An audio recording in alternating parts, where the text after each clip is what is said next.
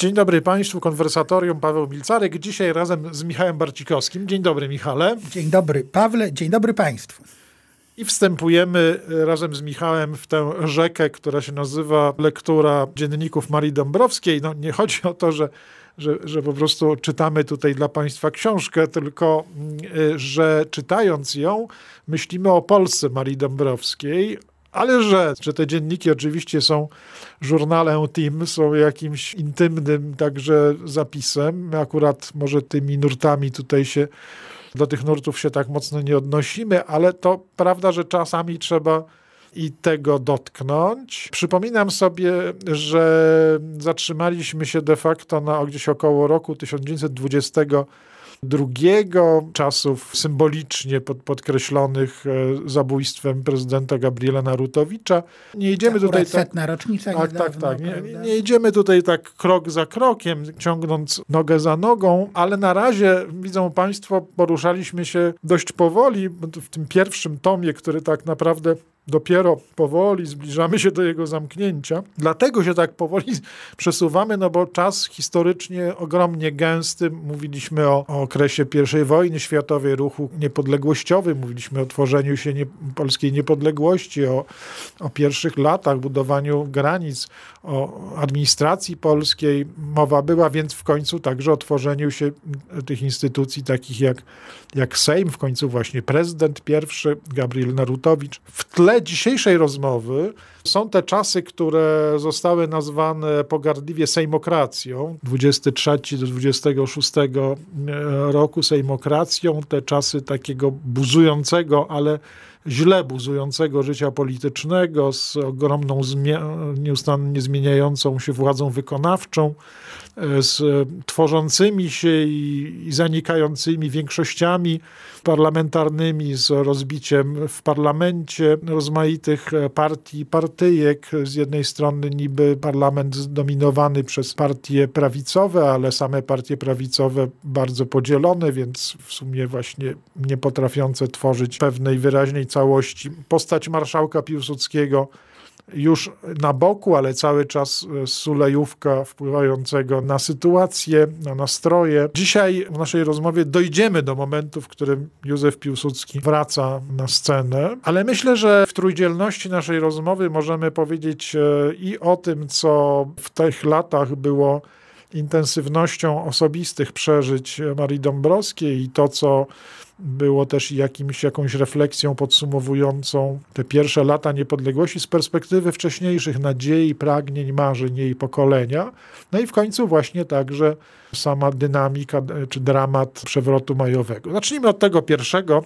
Pewnie najtrudniej o tym mówić, ale ja bym powiedział tak, że te stronice w dziennikach, no to jest, są naznaczone dwoma nieprawdopodobnie ważnymi wydarzeniami w życiu osobistym Marii Dąbrowskiej. Jedno no to jest, jest nagła śmierć jej męża, e, Mariana Dąbrowskiego.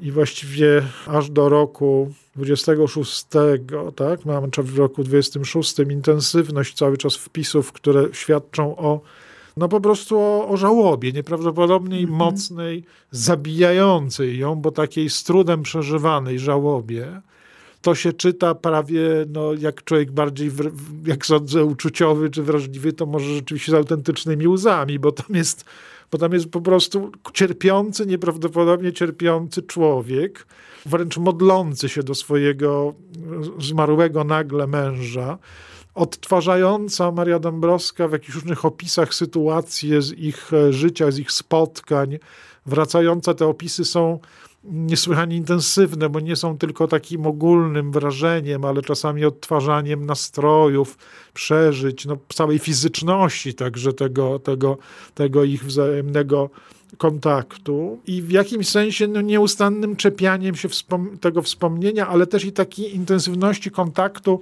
człowieka, który no, dlatego nie przez przypadek użyłem słowa modli się, tak? To jest nieustanna modlitwa do tego, który odszedł.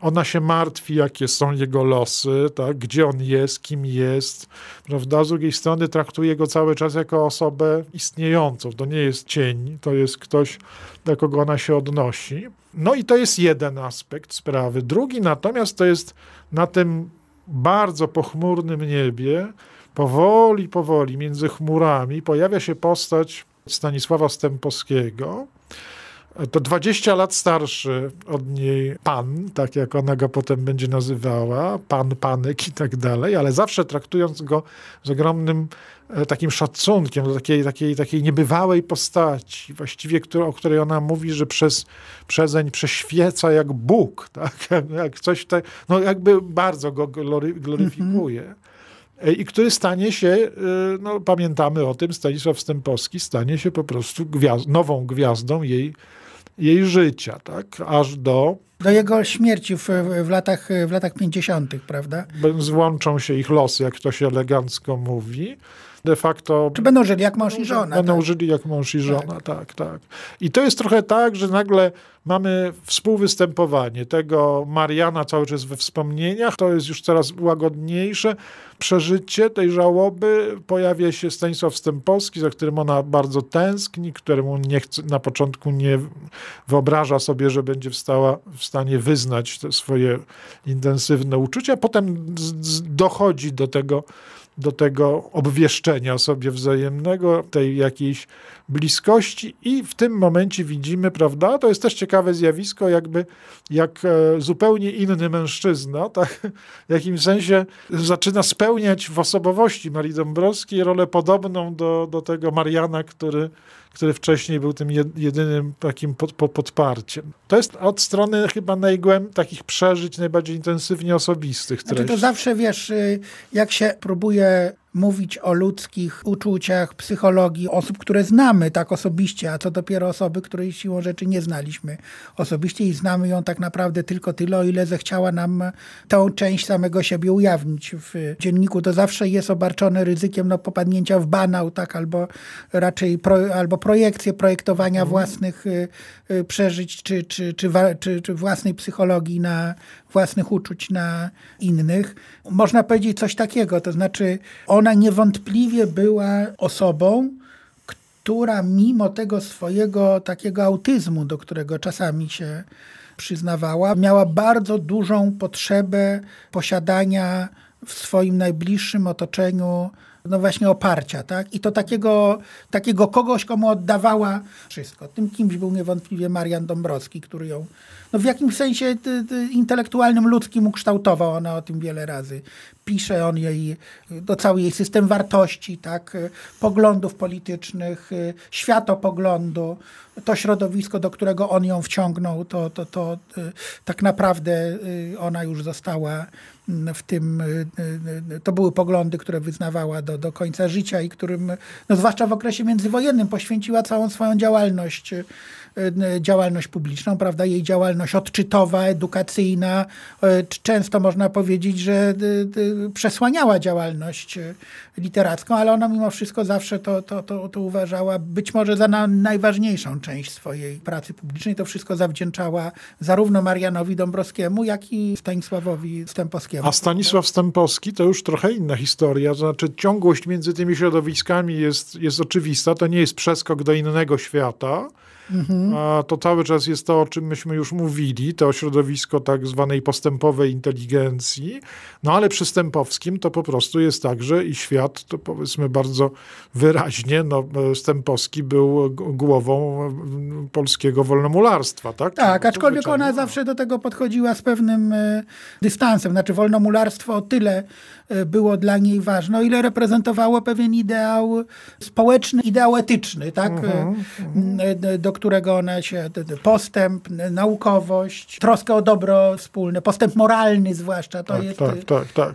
To były pragnienia wytworzenia jakiejś nowej elity, która no, musi się odnaleźć, tej elity, która, się nie, która nie, nie jest elitą parafialną, tak? tak. Ko kościelną, katolicką, odwołuje się do czegoś innego. No, tyle tylko, że no, rzeczywiście ona y, y, jest jak najdalsza, bo też są takie postacie, prawda, polskiego życia kulturalnego, czy y, umysłowego, również i panie w tym życiu umysłowym, które gdzieś tam bardziej by przystawały do takiego wyobrażenia o masońskich, najróżniejszych, jakichś okultystycznych drogach różnych mm -hmm. tych, to tutaj Dąbrowska jest, jest zupełnie w innym miejscu.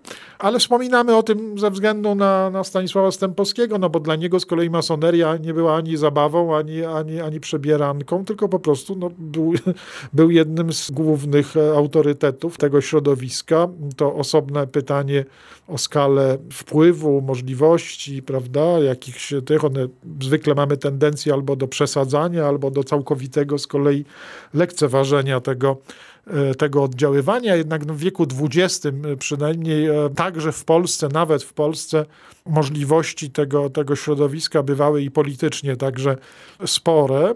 A w każdym razie no, na tyle ważne, że, że, że i tak ważny gracz jak marszałek Piłsudski próbował się jakoś od tej strony zabezpieczać, gdzieś znajdować, również próbował używać tego. No poza tym też zdawał sobie sprawę, jakie jest jego zaplecze tak.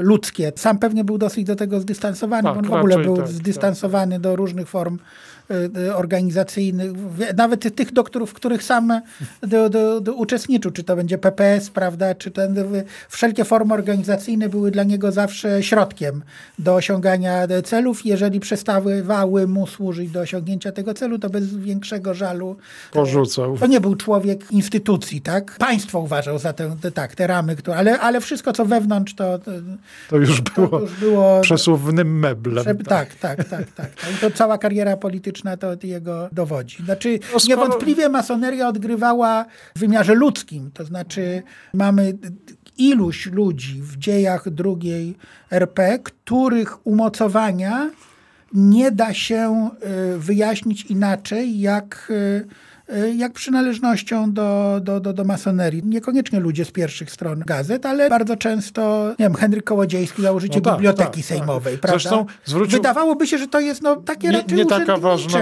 tak. stanowisko, ale każdy, kto zna historię polskiego parlamentaryzmu, ten wie, że dyrektor Kołodziejski gdzieś tam zawsze wychodzi, że jak jest jakieś spotkanie, to u dyrektora e, Kołodziejskiego, Kołodziejskiego prawda? I, i, tak. I takich postaci możemy... No zwróć uwagę zresztą, że Stanisław Stępowski, no nie chcę tutaj rzucać cienia na bibliotekarzy, ale, ale akurat Stanisław Stępowski to również jest gdzieś tam w jego, w jego karierze. Tak. I potem mamy taką sytuację, w której to oczywiście ma przełożenie również na pe pewne wybory polityczne. To znaczy, jeżeli patrzymy na to, jak polska inteligencja zareagowała na zamach majowy i na to, co się dzieje po zamachu majowym, a była to odpowiedź niejednoznaczna. Jeżeli mówimy o tej inteligencji w znaczeniu liberalnej inteligencji, tak? Mhm. szeroko rozumianej, to oczywiście no, będziemy o tym w przypadku Dąbrowski po pewnym entuzjazmie czy pewnych nadziejach związanych z Piłsudskim tutaj nastąpił rozbrat, ale inaczej, pewnych postaw przed, głównych przedstawicieli tej inteligencji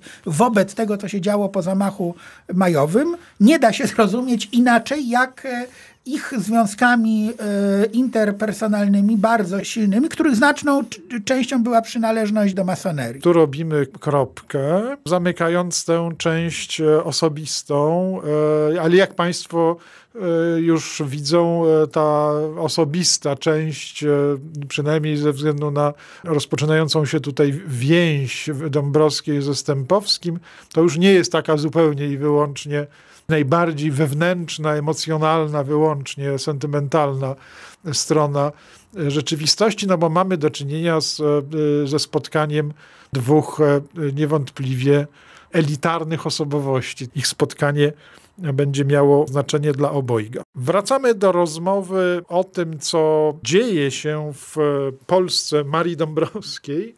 W tym czasie jakby bezpośrednio, no dzisiaj tak możemy powiedzieć, bezpośrednio po, poprzedzającym zamach majowy. Dla mnie jest interesujący w tym dzienniku właśnie z tego punktu widzenia wątek takiego dojrzewania do pewnego typu rewolucji tak, w środowisku e, Dąbrowskiej. Ona jest e, nie po raz pierwszy, ale tu coraz intensywniej jakby zezłoszczona na sytuację tej nowej tej, tej, tej niepodległości.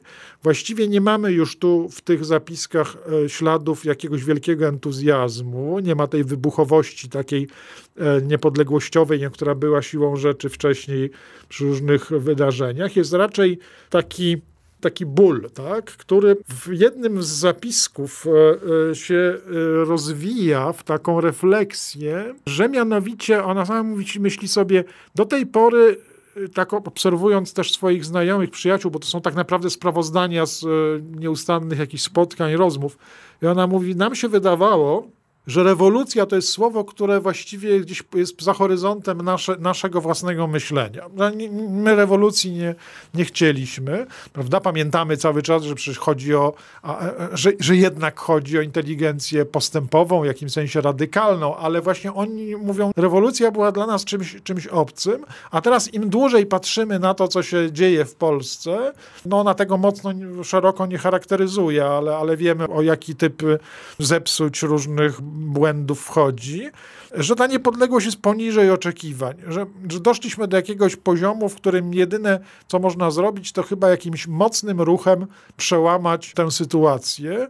I to jest jedna ciekawa refleksja, która przecież jeszcze nie ma nic y, z konkretnych jakichś planów, akceptacji dla jakiegoś działania, dla jakiejś akcji. Tam nie ma jeszcze e, e, mowy o niczym konkretnym. A z drugiej strony jest też, może głębsza jeszcze, pamiętasz, taka refleksja taka, gdy ona rozmawia z przyjaciółmi i się zastanawia nad tym, czy istotnie jest wielka różnica między pokoleniem ich, tych, którzy no, powiedzmy, pokolenie Polskiej Organizacji Wojskowej, takie POW i PPS-u i tak dalej, tego przed e, takiego pokolenia i tego pokolenia, które wchodzi do życia intensywnie już dojrzałego e, w latach dwudziestych. Pierwsza myśl jest taka, że jest duża różnica, bo takie trochę wyobrażenie, że oni byli pokolenie Marii Dąbrowskiej, są ludzie zapatrzeni w idee i tak dalej, a tu ci tam rwą się do do interesów, do konsumowania tej niepodległości. No ale tam chyba Wacław Sieroszewski, o ile pamiętam,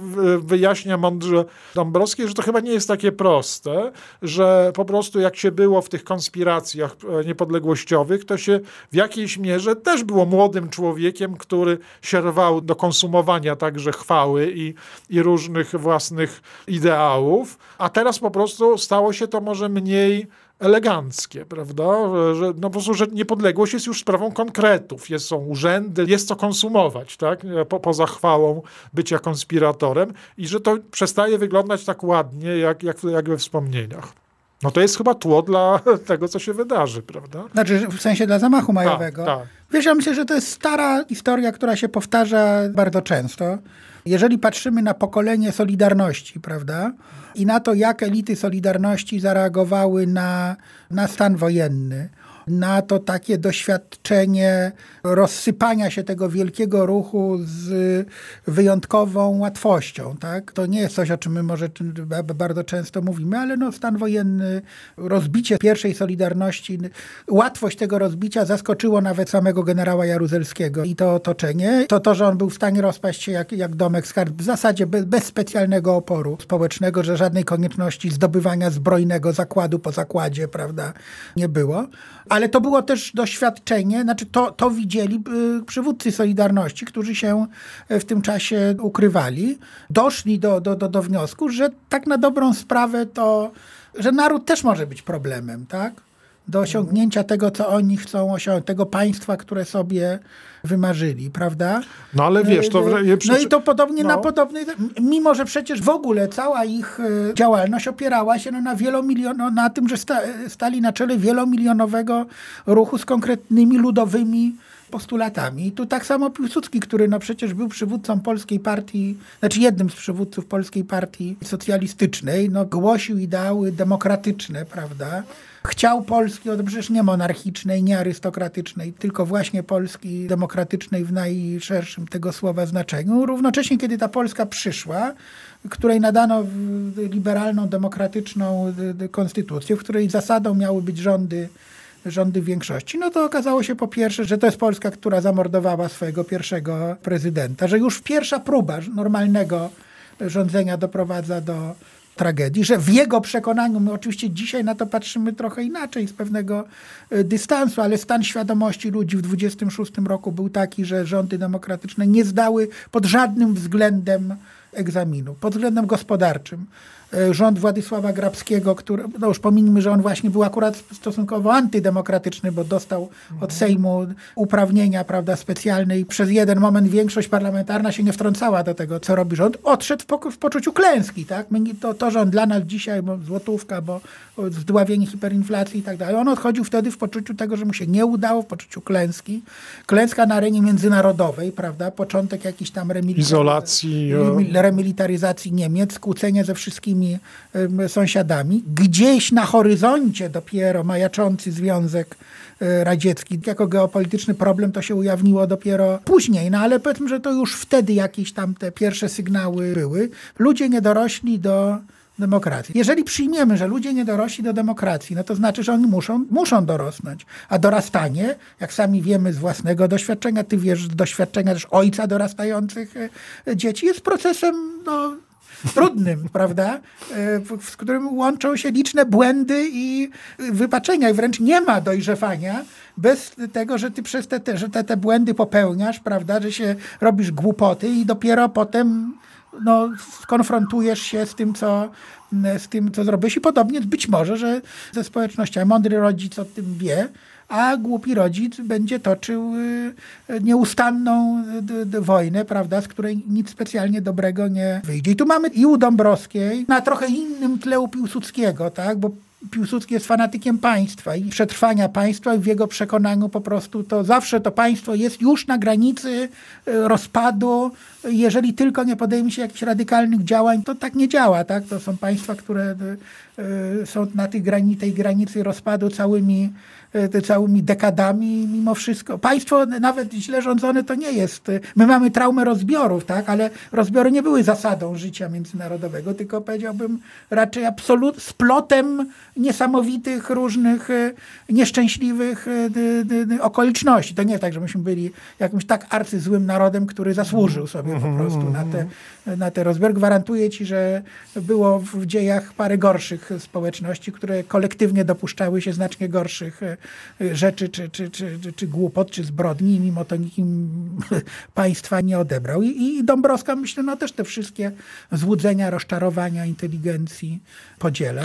No mówiliśmy kiedyś, pamiętasz, e, przy okazji pierwszych wyborów parlamentarnych, tam było łatwo aż za łatwo trochę sobie pożartować z naiwności e, Dąbrowskiej, bo ona tam wyrzuciła taki potężny żal, że inteligencja swojej własnej partii nie, E, nie, nie utworzyła i nie ma na kogo e, ona głosować, więc głosuje na jakąś zupełnie egzotyczną partię, która, która nie ma żadnego znaczenia. Jest gdzieś w każdej elicie, prawda? Tak jak w tym procesie wychowania mówiłeś, jest po prostu wpisane są pewne, pewne trudności i pewne głupstwa, no to też i w funkcjonowanie każdej, każdej elity też jest wpisane to, że ona ma kłopot z przyjmowaniem odpowiedzi od tych, którym służy. Tak? Znaczy jest to stały problem i e, wspominałeś o, o, o, jakby późniejszych latach, o Solidarności, ale tutaj wracając do samej Dąbrowskiej, można powiedzieć, że to jest cały czas ten problem, który mamy też w pierwszej brygadzie, prawda? Ten moment, który słyszymy w zwrotkach pierwszej brygady, tego, tego resentymentu, tego żalu, że, że się jest właśnie ciągle nazywanym, że się stumanieni, nazwali nas germanofile i tak dalej. To mamy was dosyć. To przeżycie tej tożsamości takiej grupy, która mimo to będzie dalej działała, ale wbrew tak naprawdę narodowi, który nie rozumie e, o co chodzi, no to to tutaj trochę wraca. Mimo, że u Dąbrowskiej jest to, no oczywiście nie jest jakoś bardzo eksploatowane, prawda? Znaczy ja tam, mówiąc szczerze, co jakiś czas wychwytuję te tony, które zaskakują czasami u, u człowieka, który się tak oddaje w sprawie ludu, czy to, oczywiście takie na poziomie, wiesz, ludzkim, takim antropologicznym, to takie porównania w rodzaju zachowałam się podle jak chłopka, tak? Albo jakieś takie tego typu rzeczy. Jasne, nie należy chwytać za, za słówka, nie należy z tego jakichś śledztw wyciągać, ale to jest coś, e, co, coś jest w tym tonie, który jest normalny, no, w tym sensie naturalny, że człowiek, który należy do jakiejś warstwy, no do niej należy. Zawsze, e, zawsze się odnosi, nie tak. udaje, że jest, e, że jest z chłopem za pan brat, ale gdzieś to na pewno będzie... Zwłaszcza, że ona równocześnie potrafiła się wyśmiewać z inteligencji inteligenckiej tak, tak, nieznajomości jasne, ludu. Oczywiście. Ona ma świadomość tego wszystkiego, a równocześnie no, w warstwie, y, warstwie odruchów, w warstwie różnych e, tych, to tak wiesz, jakby tropiciel na przykład antysemityzmu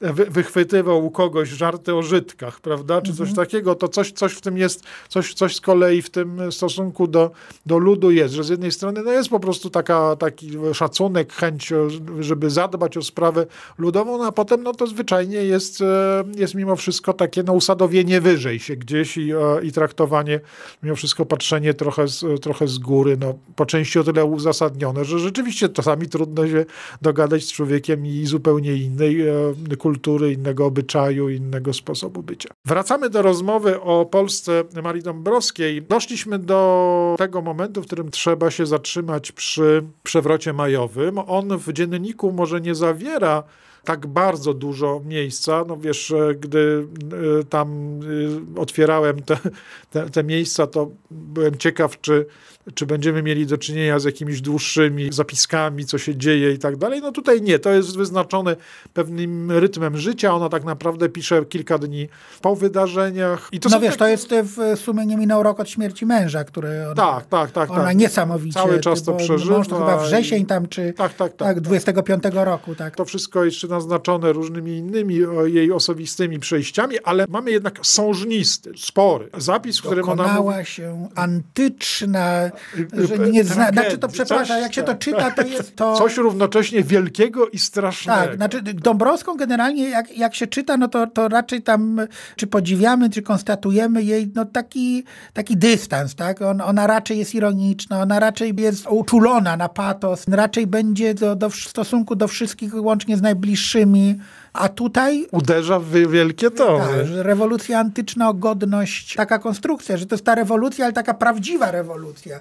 Nie taka udawana, w której chodzi o jakieś tam zmianę struktury materialnej i tak dalej, tylko tutaj rewolucja... Rewolucja moralna. Moralna, o godność, że tak, to są ludzie, byli podli ludzie tak. i teraz przychodzą ludzie niepodli. Ale słuchaj, tam no. przecież jest dosłownie powiedziane, nie tylko jest apoteoza samego aktu, ale jest dokładnie, tak jak powiedziałeś, że po jednej stronie stanęła Polska właśnie ta godna, szlachetna, a po drugiej ta zupełnie zapyziała, niechcąca niczego. I tutaj mamy w nawiasie, ach jakże to nie, aż jak nie mądrze, czy tam nie no tak, głupio, myślałam. To jest e, jej uwaga. Z tym, że ona nie to, że nagle zaczyna dostrzegać zalety tej Polski zapyziałej, nie, tylko nie, nie, to wynika raczej z rozczarowania tak. rządami tak.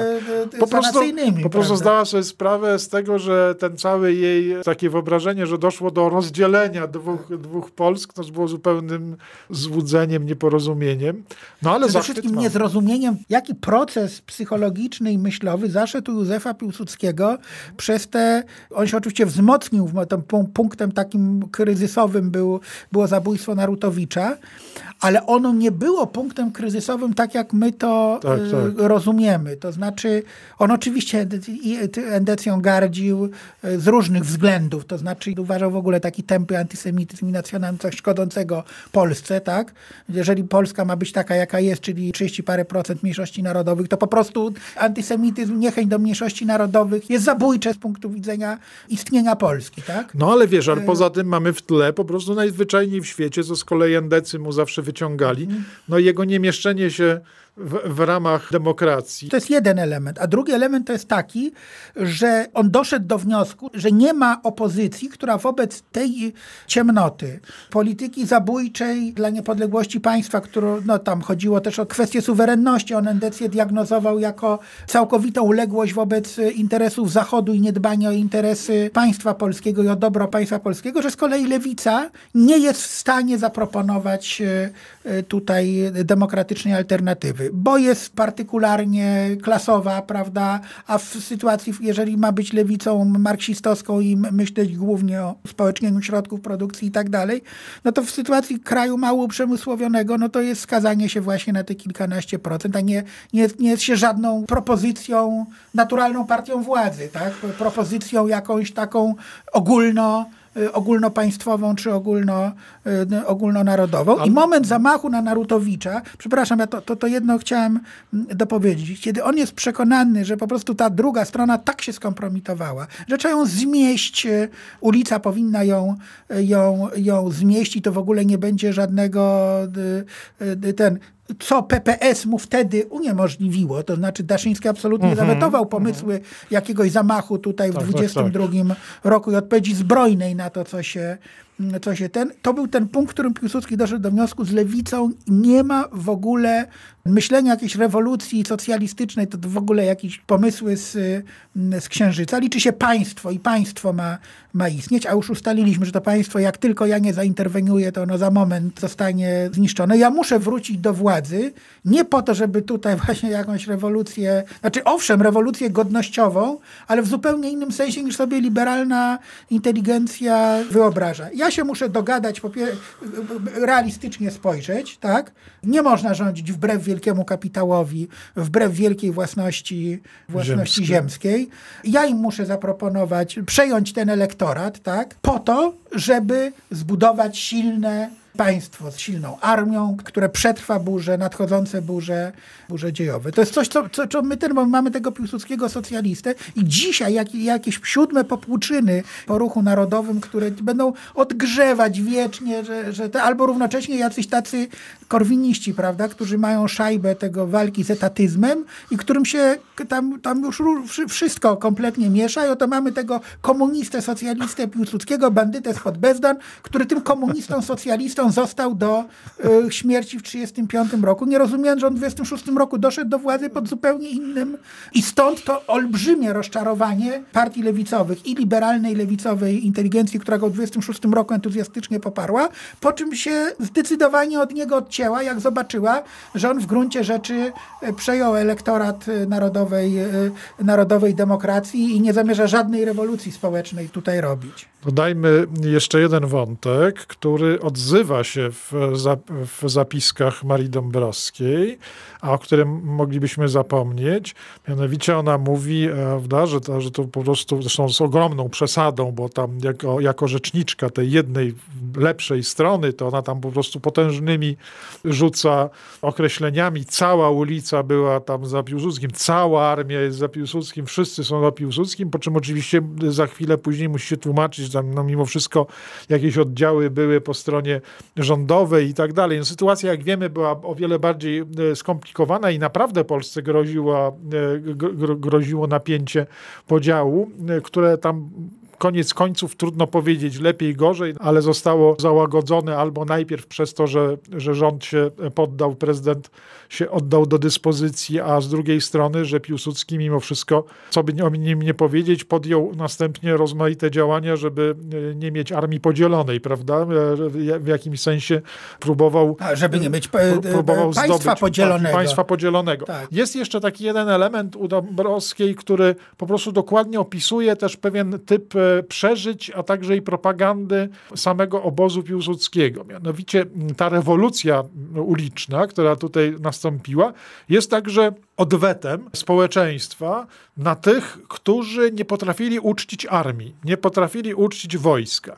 To jest jakieś, jakieś echo tego wątku, który był chyba w motywacjach, działaniach Piłsudskiego też ważny. Mianowicie on sam znalazł się nie tylko na marginesie trochę wedle własnego wyboru, ale on znalazł się w jakimś karczemnym sporze z wieloma bardzo wybitnymi reprezentantami armii. Nie tylko z cywilną polityką, ale także z zarządem wojskowym. Czasami z ludźmi, z którymi kiedyś był razem na polach bitew jako ich dowódca, a którzy nagle sta, stali się w jakimś sensie w porządku wojskowym jego przełożonymi. On manifestował brak satysfakcji e, z tego, jak jest traktowany, a w jakimś sensie nawet prowokował sytuacje, w których można było go obserwować jako nie dość entuzjastycznym szacunkiem e, traktowanego. I to jest też ten element, który z jednej strony to endecy zawsze sądzili, że to jest w psychologii Piłsudskiego szalenie ważne, że on jednak mimo wszystko zawsze miał e, pragnienie bycia bardziej uczciwym, Wiesz, szary strój, tak, strzelca i tak dalej, ten cały sposób bycia był jedną stroną medalu, drugą było to jednak pragnienie, żeby mimo wszystko jego zwolennicy doprowadzali do specjalnej potem ustawy o czci marszałka Piłsudskiego, specjalne... To na pewno no i tak częściowo, dalej. aczkolwiek w okresie bezpośrednio poprzedzającym zamach majowy, to te jego prowokacje raczej były po prostu próbą stworzenia okazji do jakiejś interwencji. Tak, tak, bo to przecież A którą on uznał po prostu w sumieniu za konieczną dla istnienia państwa, tylko po prostu chciał mieć dobry pretekst do tego. Tyle w związku z właśnie jednym wpisem Marii Dąbrowskiej, ale obszernym, dotyczącym przewrotu majowego. Sygnalizowaliśmy już, że ona sama w dopisku z roku 43 sygnalizuje, że to różne jej marzenia i nadzieje się tutaj nie, nie zrealizowały. Na pewno sprawa sanacji, prawda, będzie jeszcze nam ona zwracała i towarzyszyła nam. Będziemy się teraz starali może iść pewnie troszkę szybszym krokiem, bo przed nami jeszcze dobrych parę tomów dzienników. Lata również bardzo nabrzmiałe w różne wydarzenia. Dobre 40 lat jeszcze. A tymczasem żegnamy się z Państwem. Michał Barcikowski i Paweł Milcarek. Życzymy, czego życzymy naszym Dobrego tygodnia. Dobrego tygodnia. Dobrego tygodnia. I do usłyszenia, zapraszając na następne konwersatorium za tydzień.